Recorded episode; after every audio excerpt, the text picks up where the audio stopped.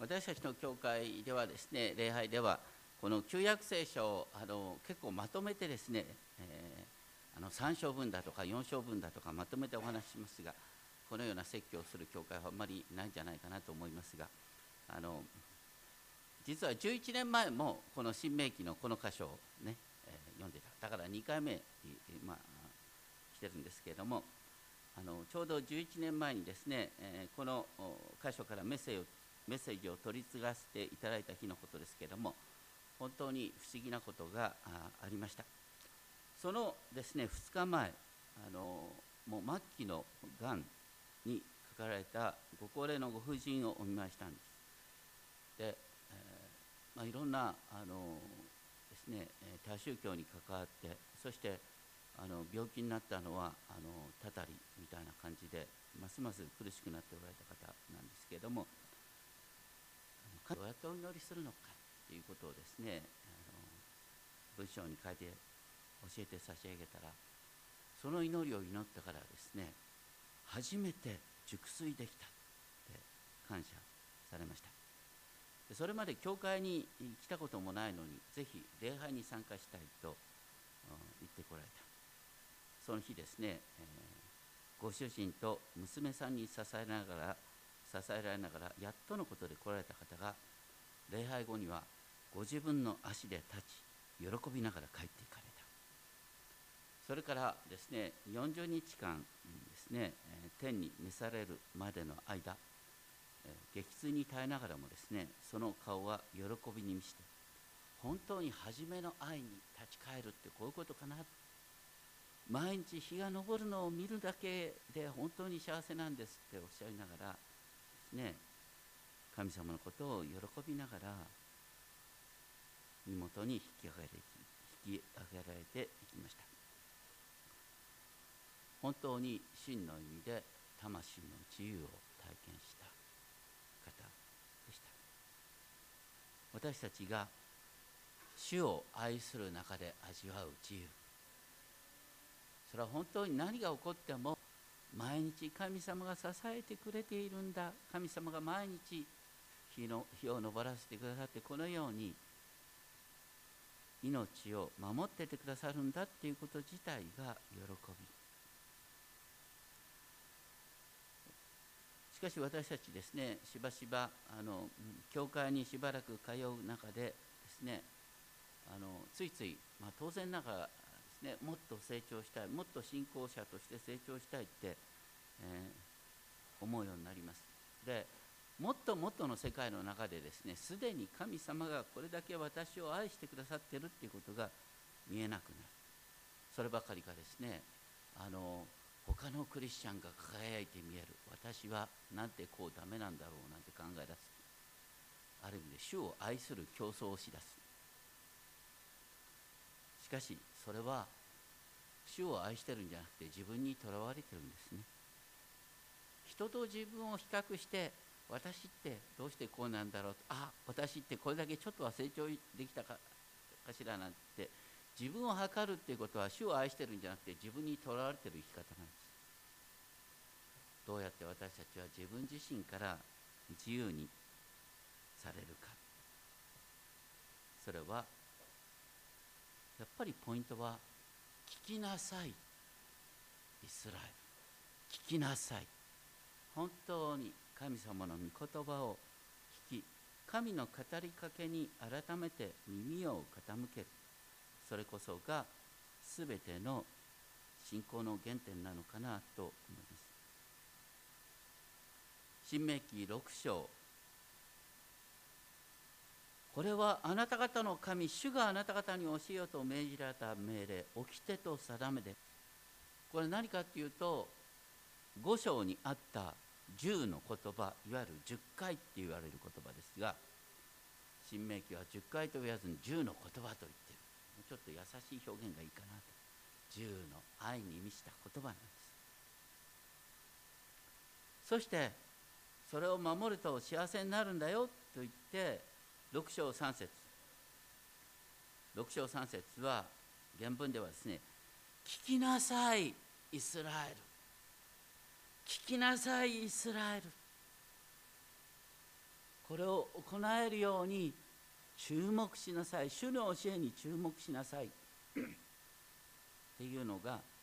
書いてあることです。ついついですね私たちは教えを実行するっていうことに目が向かうんですけども中心は聞きなさい。注目しなさい。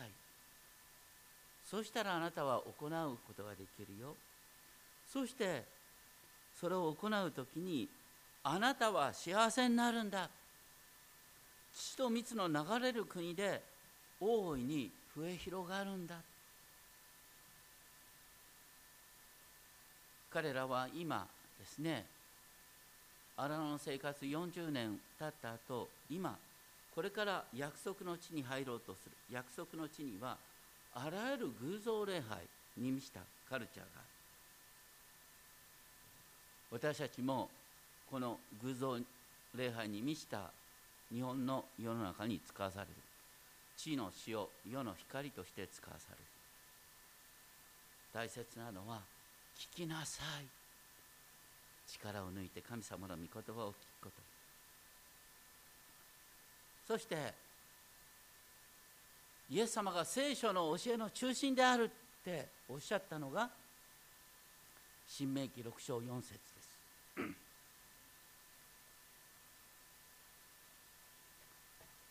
聖書の教えの中心は何ですかって聞かれた時にイエス様は新明記6章4節5節ですよっておっしゃってるんです。聞きなさいイスラエル。主は私たちの神。主はただ一人である。心を尽くし精神を尽くし力を尽くしてあなたの神主を愛しなさい。ヘブル語ではシェマー・イスラエル。アドナイ・エロヒン・アドナイ・エハート。でももともとはヤウェって発音したかなと思うんですシェマー・イスラエルヤハベエロヒン、ヤヘエハーこのシェマー、聞きなさいっていうふうに言ったら、まあ普通のまともなユダヤ人だったら、これを全部暗唱してるんですよ。全部だって大して長くはない。6章4節から9節までのところですけれども、まあ普通に聖書を読んでるユダヤ人だったら、シェマーイスラエル、アドナイエルヒン、アドナイエハアフタ、アハフタ、エヤフェ、アドナイエロヘハ、ブコール、ラブハ、ブコール、ナフシュハ、ブコール、メオデハ。このぐらいまでは言えるのが、まあ、ユダヤ人。まあ、とにかく、これを日に最低3度。これはシェマーの祈りって言われるんですが、どうして祈りかというと、これは本当に自分自身を神様に全存在を差し出すっていうある意味で祈りだからです。こんな話がありますけどもですね2世紀ですねイエス様の時から100年近く経った時ですがユダヤ独立のために立ったラビ・アクバアキバっていうですね有名なあの指導者がいました。ラビ・アキバはですねエルサレム神殿滅亡後のユダヤ教の基礎を築いた有名な学者です。彼はローマ軍の拷問を受ける中でこのシェマーを唱える時間が来た。なんと彼は今殺される。前今息も絶え絶えの時にですねなんと満面の笑みを浮かべながら「シェマー・イスラエル」と唱えたって言うんですね。ローマの役人が「お前は何だよ気気でも狂ったのか」なんで殺されるのにニコニコしてるんだ？っていうふうに聞いた。それに対してラビアキバはこう答えたんです。私は毎日これを唱えながら自分が命を懸けて主を愛しているということの確信が持てなかった。しかし今まさに命がけでシェマを唱え命がけで主を愛し息を引き取ろうとしている。こんな嬉しいことがあろうか。初めてこの祈りが心の底から自分のものとなったと言って息を引き取った。それほどまでにユダヤ人にとってはこのシェマーイスラエルというのは本当に宝物の言葉でこれを唱えながら自由を味わうっていうのが彼らの信仰の目標だった。マルコの福音書の12章28節を見るとマルコ12章28節でですねイエス様が立法学者の質問にすべての命令の中でどれが一番大切ですかって問われた時にイエス様はこのシェマーから言きました。イスラエルを聞け我の神である主は唯一の主である。心を尽くし思いを尽くし知恵を尽くし力を尽くしてあなたの神である主を愛せよ。そしてあなたの隣人をあなた自身のように愛せよ。と並べながらこれこそが聖書の教えの中心だっておっしゃった。ただあのちょっとですねあの打足かもしれませんが6章の4節で主はただ一人であるっていうのはどうもちょっとあの次訳す訳し直す時にかばるかなと思うんですが一人っていうのは英語にするとワンパーソンだよね。でも私たちは何を信じてるかっていうとスリーパーソンなんです。ね。父子精霊それぞれが、ね、パーソン。スリーパーソン。なんですスリーパーソン in one essence っていうんですね、まあ、とにかく神は唯一なんだけども唯一の神はスリーパーソン父子精霊において存在している。ここの中心は何かっていうとこのイスラエルの神ヤハベのみが神であり他は神ではないっていうこと。このイスラエルの神のみを礼拝しましょうっていうことが、まあ、ここの中心なんです。私たちはですねこのシェマーの祈りをですねあのパウロさんがあの三位一体論的にね作り変えた祈りがあるのご存知でしょうか？コリント人の手紙の第1の8章の5節6節。コリント人の手紙第1の8章5節6節ですね。お聞きください。これは偶像に捧げた肉を食べる食べないかっていう議論の中でですねパウロが言ってる言葉ですけれどもなるほど多くの神や多くの種があるので神々と呼ばれるものならば天にも地にもありますが私たちには父なる唯一の神がおられるだけで全てのものはこの神から出ており私たちもこの神のために存在しているのです。また唯一の主なるイエス・キリストがおられるだけで全てのものはこの主によって存在し私たちもこの主によって存在するのです。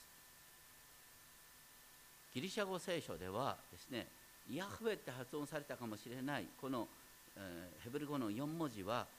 そこに来るとキュリオスシュって発音するように読み替えています。ですからここでですね、えー、私たちの神っていう言葉をね新明記6章4節に私たちの神の部分を父なる唯一の神と読み替えていった。からあ主またヤーウェの部分ですね。これはあのギリシャ語にするとですねキュリオス。でこのヤーフェまたキュリオスに相当する部分をですね、えー、っと 唯一の主なるイエス・キリストってパウロは読み替えたんです。父なる神の唯一父なる唯一の神すべてのこの神から出ており私たちもこの神のために存在している。その後唯一の主なるイエス・キリストまた唯一のヤフェイエス・キリストがおられる。イエスはヤーウェであるっていうのは当時のユダヤ人にとっては神を冒涜する言葉としか思えなかった。イエスはヤーウェである。イエスこそ聖書の神であるっていうのはすごい告白なんです。そのようにパウロは言った。私たちはこう三位一体的に考えるとねお祈りする時にお父様ってお祈りするお父様っていうのはイエス様のお父様が私のお父様となった。イエス様は私の創造主であって私の罪をあがなってくださった方で私の隣でいつも私を取りなしてくださる。そして聖霊様が私の心の内に語りかけて祈りを起こしてくださる。私たちは父子聖霊なる三位一体の神の愛に取り囲まれながら信仰生活を歩むんだ。シェマ・イスラエルって言った時にこれを三位一体論的に考えると本当に私たちはこの三位一体の神の愛に捉えられて神の愛に守られながら生かされているんだよっていうことを覚えることができるかなと思います。そして私たちはこの方のみを礼拝するんだと言いながら同時に進められている6章5節。これは原文では「愛しなさい主を。主を愛しなさい」っていうですね語りかけ。どのように愛するかっていうんで心を尽くして愛しなさい精神を尽くして愛しなさい力を尽くして愛しなさい。この3回の「尽くして」っていう言葉ですけれどもですね第一は心を尽くして主を愛する。この心っていう言葉はですね、えー、あの心情とも訳す心と情真心から腹の奥底から本当に感情を込めて主を愛するですね。精神を尽くしっていう精神は魂とも訳される言葉。主が最初の人に命の息を含まれて人は生きの生き物となった。また魂となったって言われる。だから精神を尽くしっていうことは命がけで全存在をかけて主を愛しなさいっていう命令です。力を尽くしっていう言葉はこれはなかなか訳しにくい言葉なんです。マタイはですねこうギリシャ語にした時にこれを知力を尽くしてって訳しました。マルコは知性を尽くし力を尽くしって訳している。ルカは力を尽くし知性を尽くしって訳している、まあ、とにかくですねこの力を尽くしてっていう言葉はあの例えば神様がですね6日間で世界をお作りになってそれは非常に良かったって言った時に非常にっていうのがこの力に相当するんです。またあなたは血と蜜の流れる国で大いに増えようっていう時の大いにってこれが力って訳される。だから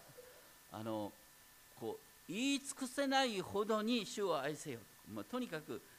全身全霊で主を愛せよだから大体心を尽くしって心と情腹の底からでしょ？精神を尽くしっていうのも命をかけて愛しなさいってことでしょ？で力を尽くしってまさにいっぱいいっぱいに本当に心の全存在をかけて主を愛しなさい。イエス様は私よりも父や母を愛する者は私にふさわしいものではありませんとさえおっしゃった。まさに神への愛っていうのはあらゆる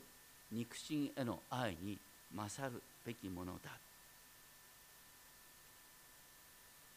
そしてモーセは続けて6章6節。私が今日あなたに命じるこれらの言葉をあなたの心に刻みなさい。心っていうのは心と情。本当に心の奥底に刻みなさい。そしてこれを子供たちによく教え込みなさい。6章7節。教え込みなさいっていうのはあのねすり込みなさいっていうのが、まあ、一番いい訳かなと思います。あの、ね、子供の心に御言葉をすり込めって言うんですよ。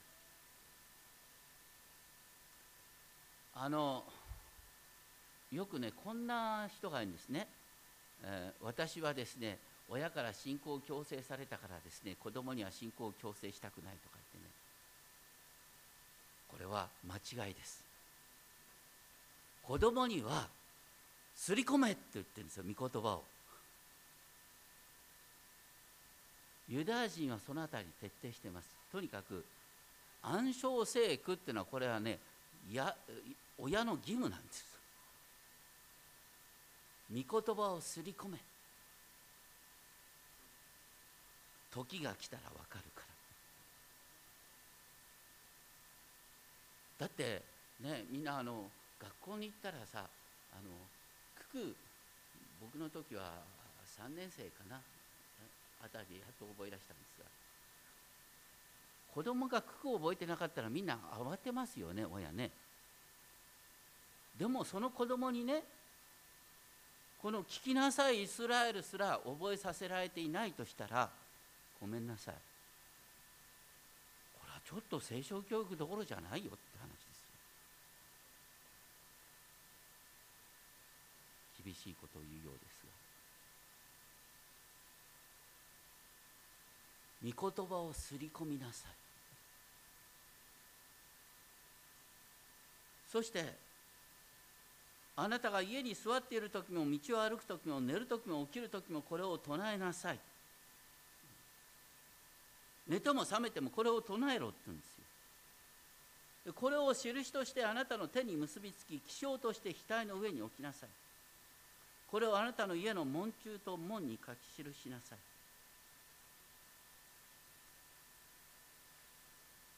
ユダヤ人はですねこう文字通りにこれを解釈してこのシェマーの祈りの部分を書いた紙を小箱に入れて持ち歩く。その頭文字のシェマーね S に相当する部分をあの 気象として額に置いたりなんかするあの私たちは大体ねテレビをつけたらねあのテレビの宣伝にほとんど洗脳されてるんですよ。でついついスーパーに行ったらそのものを買ってしまう。洗脳に満ちていますこの世の中それに対抗するカルチャーっていうのはまさに私たちはシェマーイスラエル。聞きなさいイスラエル。主は私たちの神。主は唯一である。心を尽くし精神を尽くし力を尽くしてあなた個人の神。あなただけの神主を愛しなさい。これは本当に命なんです。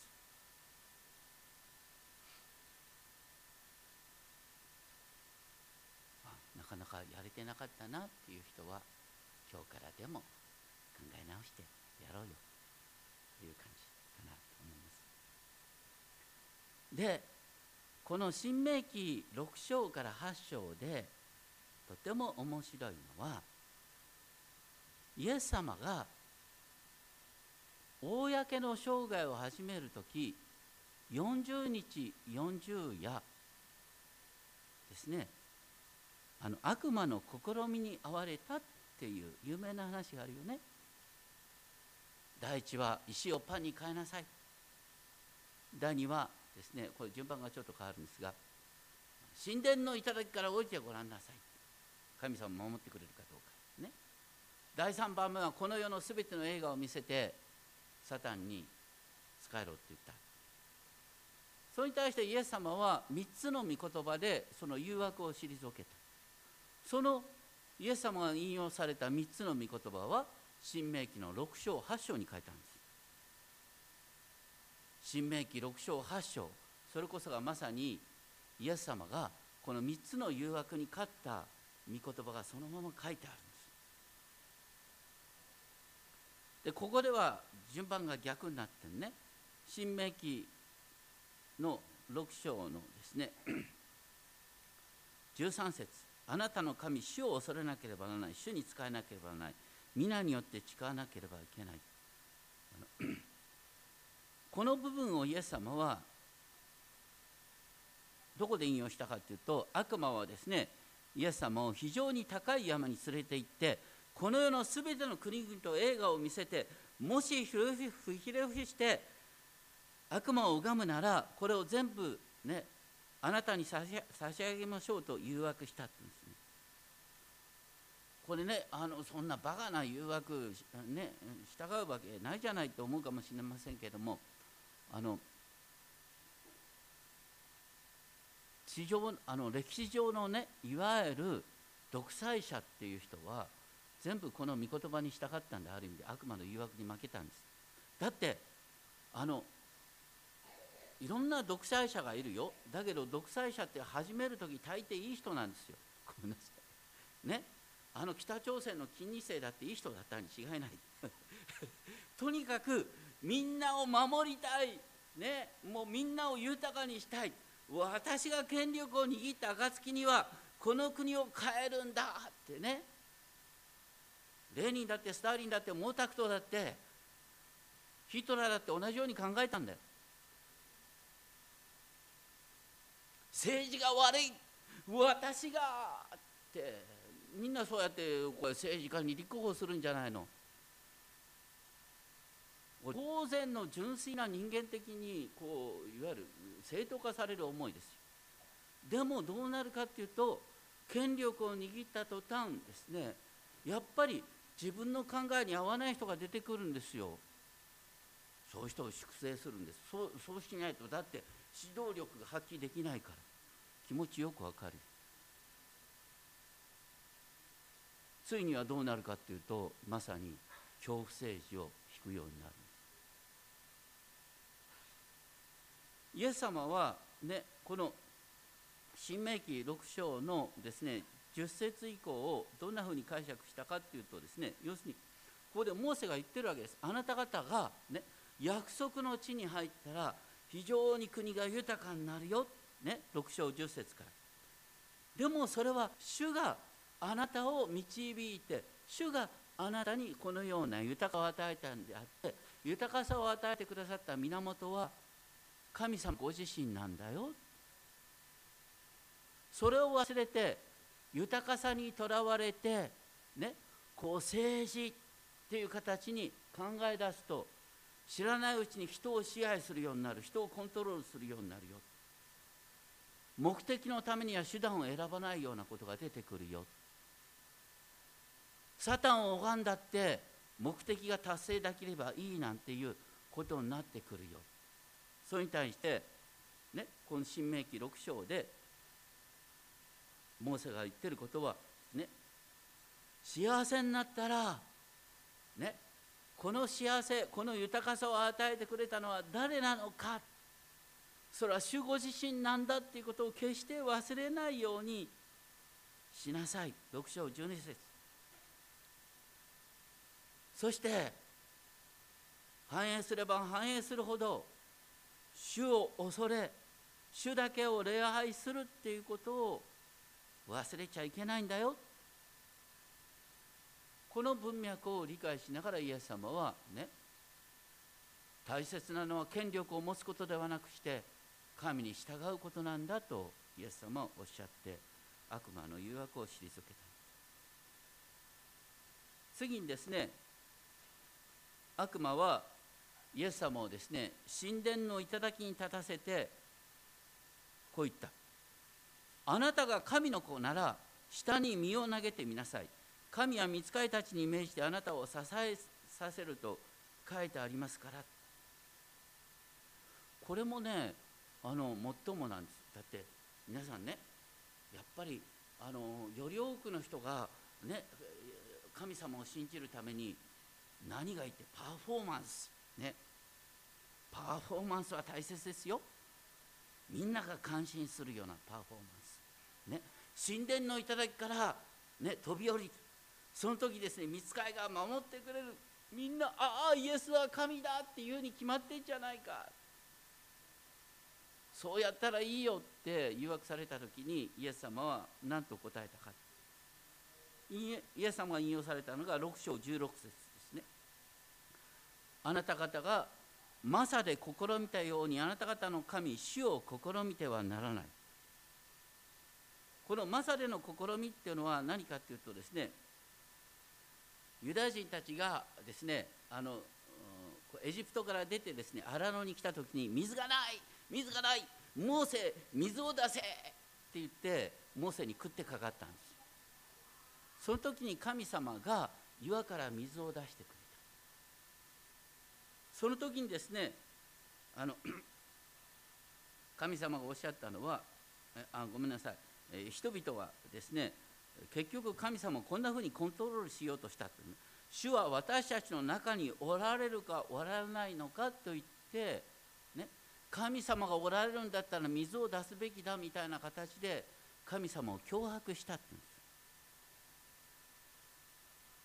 これは私たちがねやってしまうことかもしれない神様が本当にいらっしゃるんだったらここで祈りに聞いてよ、ね、もうまるであの、ね、神様を脅迫するかのように動かす。これが試みるってこと。多分ねイエス様が神殿の頂からねあの身を投げ出したら神様はちゃんと見つかいをね送って守ってくれるんですよ。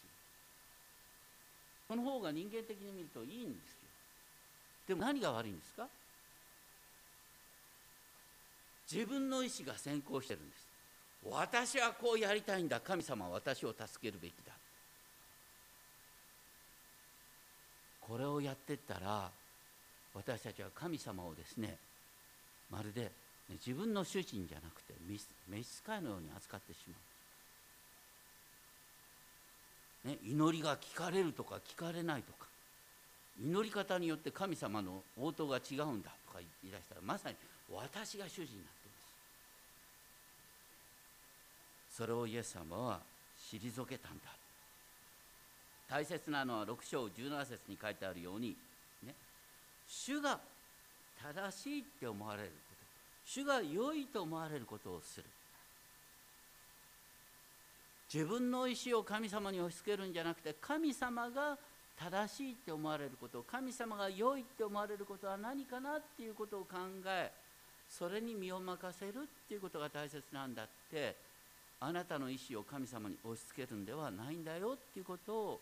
イエス様おっしゃって試みてはならないっていうことをおっしゃった。で7章ではですねあの約束の地に入ってからですね異教の神々を拝む者たちをに対してですね 異教の偶像を整絶しなさい。また異教の民たちをですね、えー、異教の神々を拝む者を整絶しなければならない。彼らと契約を結んではならない。ということをあの強調されて。いる私たち強調してますけれどもこの日本のカルチャーっていうのはねありとあらゆるものを飲み込んで日本化するんですよ。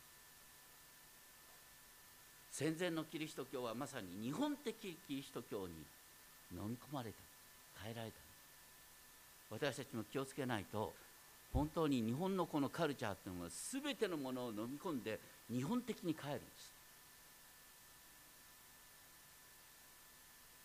私たちはそれと抵抗する必要がある。でその時に私たちが自分の使命をね覚える原点は何かっていうと新明記7章6節にある「主は地の表のすべての国の民のうちからあなたを選んでご自分の宝の民とされた」神様あなたを選んだのはあなたが日本人からね、えー、いやー素晴らしい人って尊敬されるためじゃなくていわゆる日本のカルチャーとの違いを示すためにあなたは選ばれているんだ。でしかも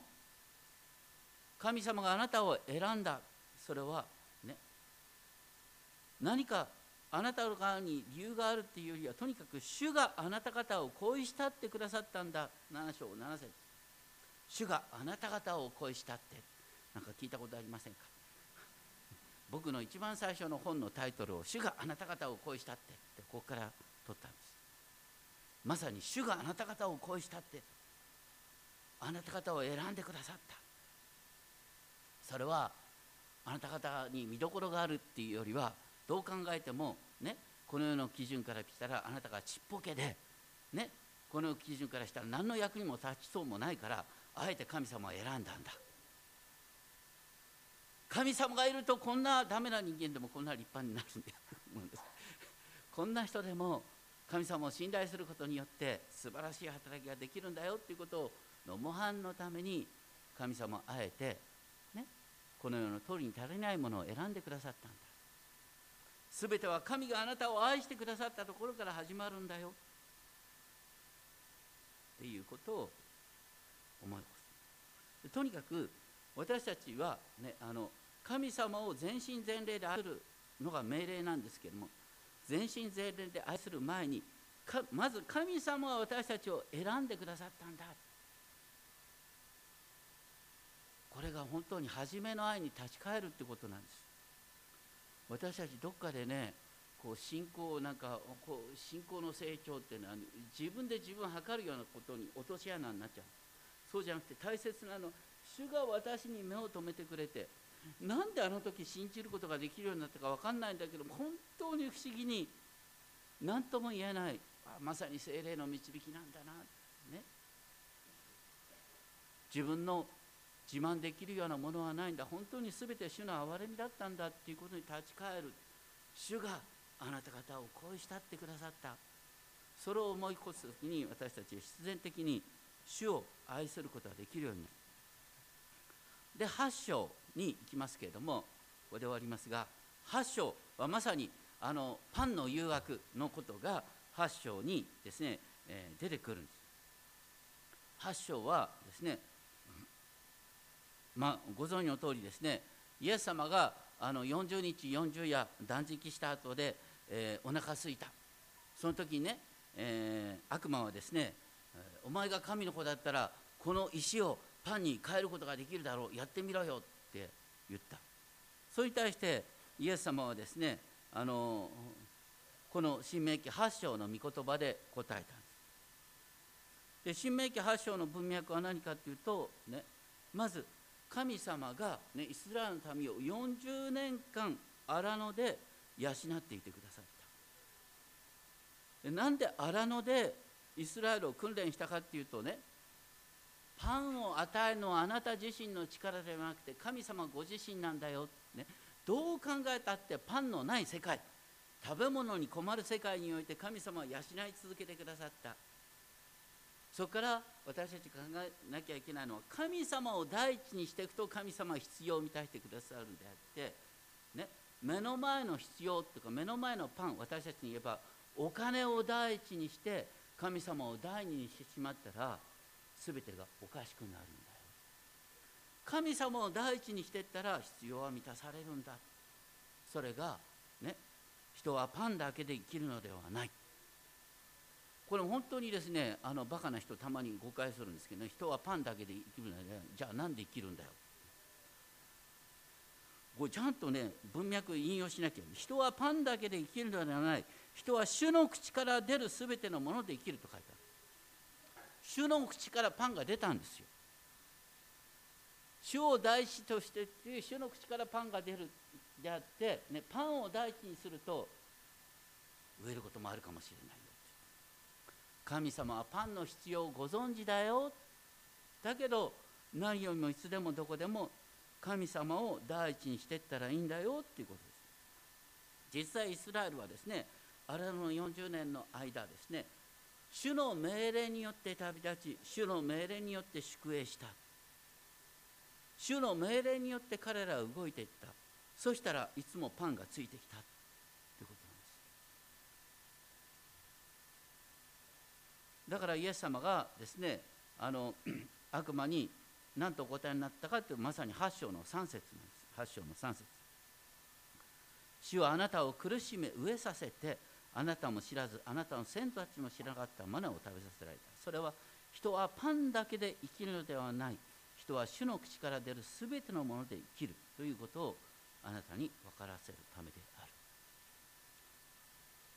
決してパンなんかどうでもいいって話じゃない。パンの必要を満たしてくださる。主を第一にしていこうという教えだった。しかもこ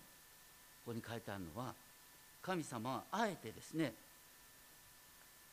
あなたを苦しみ飢えさせた。苦しみ飢えさせるのは神様の憐れみの地なんです。なんでかっていうとさあの本当にあの全然上も知らずにねパンが与えられるっていうことを覚えるとねあパンがないんだったらケーキ食べたらいいじゃないなんて話になっちゃうんでね、まあ、とにかく とにかく本当にですね困った植えたっていうことを通してあ神様が必要を満たしてくださるんだなっていうことを私たち初めて分かるんです。ね、だから子供には適度にですねお金の苦労をさせなきゃいけない、ね、何もないっていうことをですねそして本当に、えー、全てが与えられているというのは当たり前じゃなくて恵みなんだよっていうことを覚えるためには適度な苦難が必要なんです。それが8章の16節で同じようにね8章16節ね。あなたの先祖たちの知らなかったマナを荒野であなたに食べさられた。それはあなたを苦しめ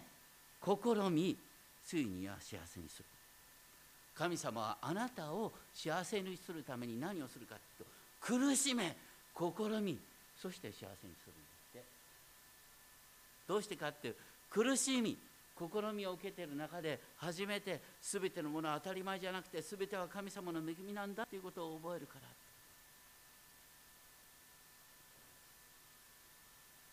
そしてねその苦しみだとか上っていうのがないとついつい私たちはどうなるかっていうと8章17節にあるように心の内でこの私の力私の手の力がこの富を築き上げたのだと言ってしまう。これねあの本当に大抵のクリスチャンはそうなんで僕も含めて。困ってる時に必死に神様にお祈りするんだけども、ね、祈りが叶えられた時にどう解釈するかというとねいや神様感謝しますっていうのは差し当たり言うんだけどその後ねいやでもねやっぱり僕って他の人とちょっと違うんだよねって思い出すんですよ。うん、そんなことない僕だけかな。とにかくねうまくいった時にはね私の力ってねついついね高慢になってしまう。だから神様は適度な苦しみを与えて本当にね必要を満たしてくださるのは神様なんだよっていうこと。そのことが8章18節であなたの神主を心に据えなさい、ね、いつでもどこでも主を覚え続けなさい、ね、あえて言うと主があなたに富を築き上げる力を与えるんだよ。富を築き上げる力も神様から来るんだよ。で全てはアブラハムに対する契約によるんだよ。あなた自身の功績なんかないんだよ。でも19節あなたが万一神を忘れるならあなたは全てを失うんだよ。っていうすごい契約警告です。全ては神様の一方的な憐れみ全ての一方的な計画から始まっている。神を忘れるならあなたは全てを失うんだ。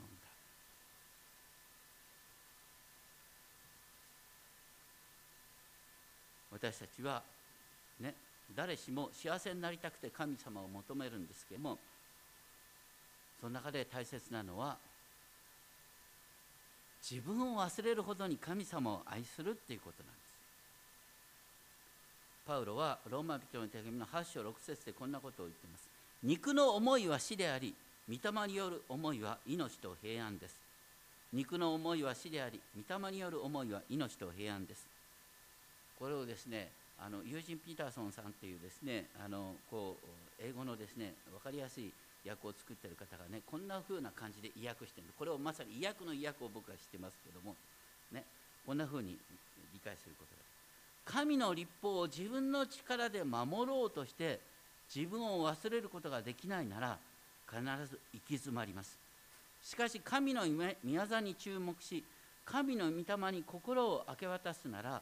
開放的で広々とした自由な人生が目の前に開ける。自分にとらわれて私がどうする私がどうにかするって考えると行き詰まる。でも本当に自分の限界を知ってそして主を憐れんでくださいと言って御霊の働きに身を委ねるなら開放的で広々とした自由な人生が開けてくるんだよ。本当にですね私たちが神を愛したんではなく神が私たちを愛して御子をつかされた。ここに愛がある。本当に神の愛を思い起こすこと。そしてその神の愛の言葉を聞く。そこから全てが始まるんだ。この後ですね共に賛美をしたい曲にですねあの Not I but Christ be on us love exalted 私ではなく神様のみが崇められるように、Oh to be saved from myself, dear Lord どうか私が自分自身から救われますように。私ではなくキリストが崇められそして私が自分自身から救われるようにということを共に覚えたいと思います。共にこのですねあの賛美をしたいと思いますが皆さんのプリントですね修法の中に週一人というのがあります。これを共に賛美してその後お祈りをしたいと思います。週一人。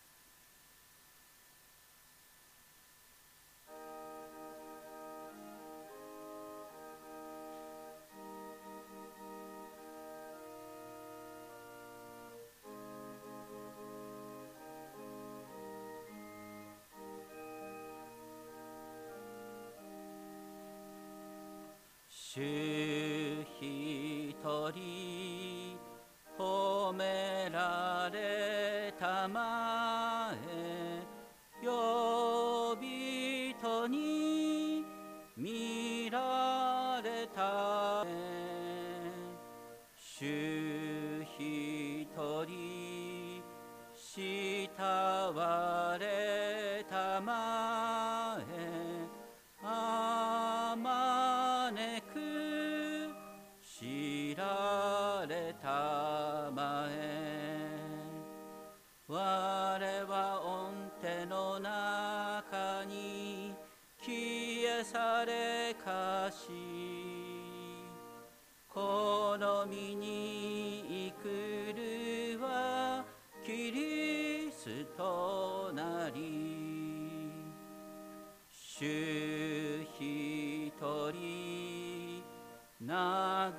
さめ与え涙を吹き去りたも主一人重荷を除き細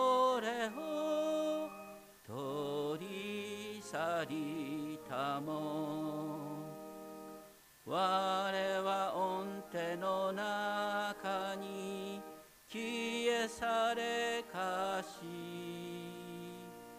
この身にくるはキリストなり。主一人他には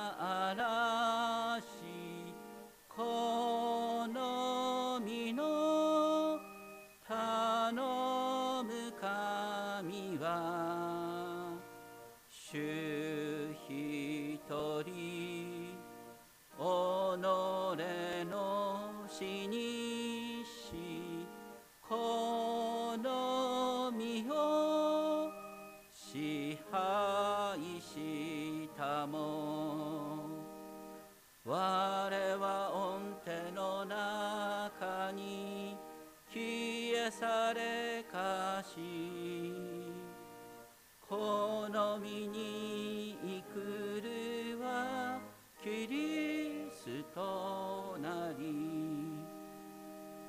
主一人我が玉支え力に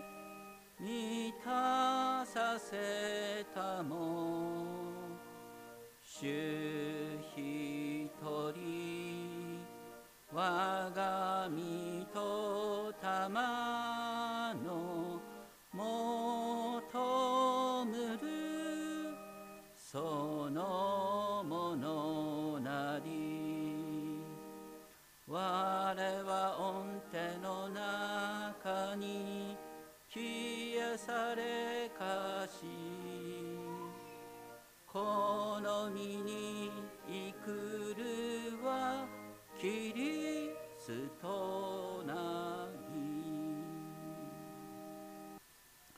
あなたの神主を心に据えなさい。主があなたに富を築き上げる力を与えられるのはあなたの先祖たちに誓った契約を今日の通りに果たされるためである。主一人褒められたまえ。どうか私たちが自分自身のこの自我意識から自由になることができますように。自分自身から救われますように。いつでもどこでも主の御業を覚え主を心から自分を入れて主を心から賛美し主を心から喜びそして主の御心を慕い求めながら生きていくことができるよう導いてください。イエス様の皆に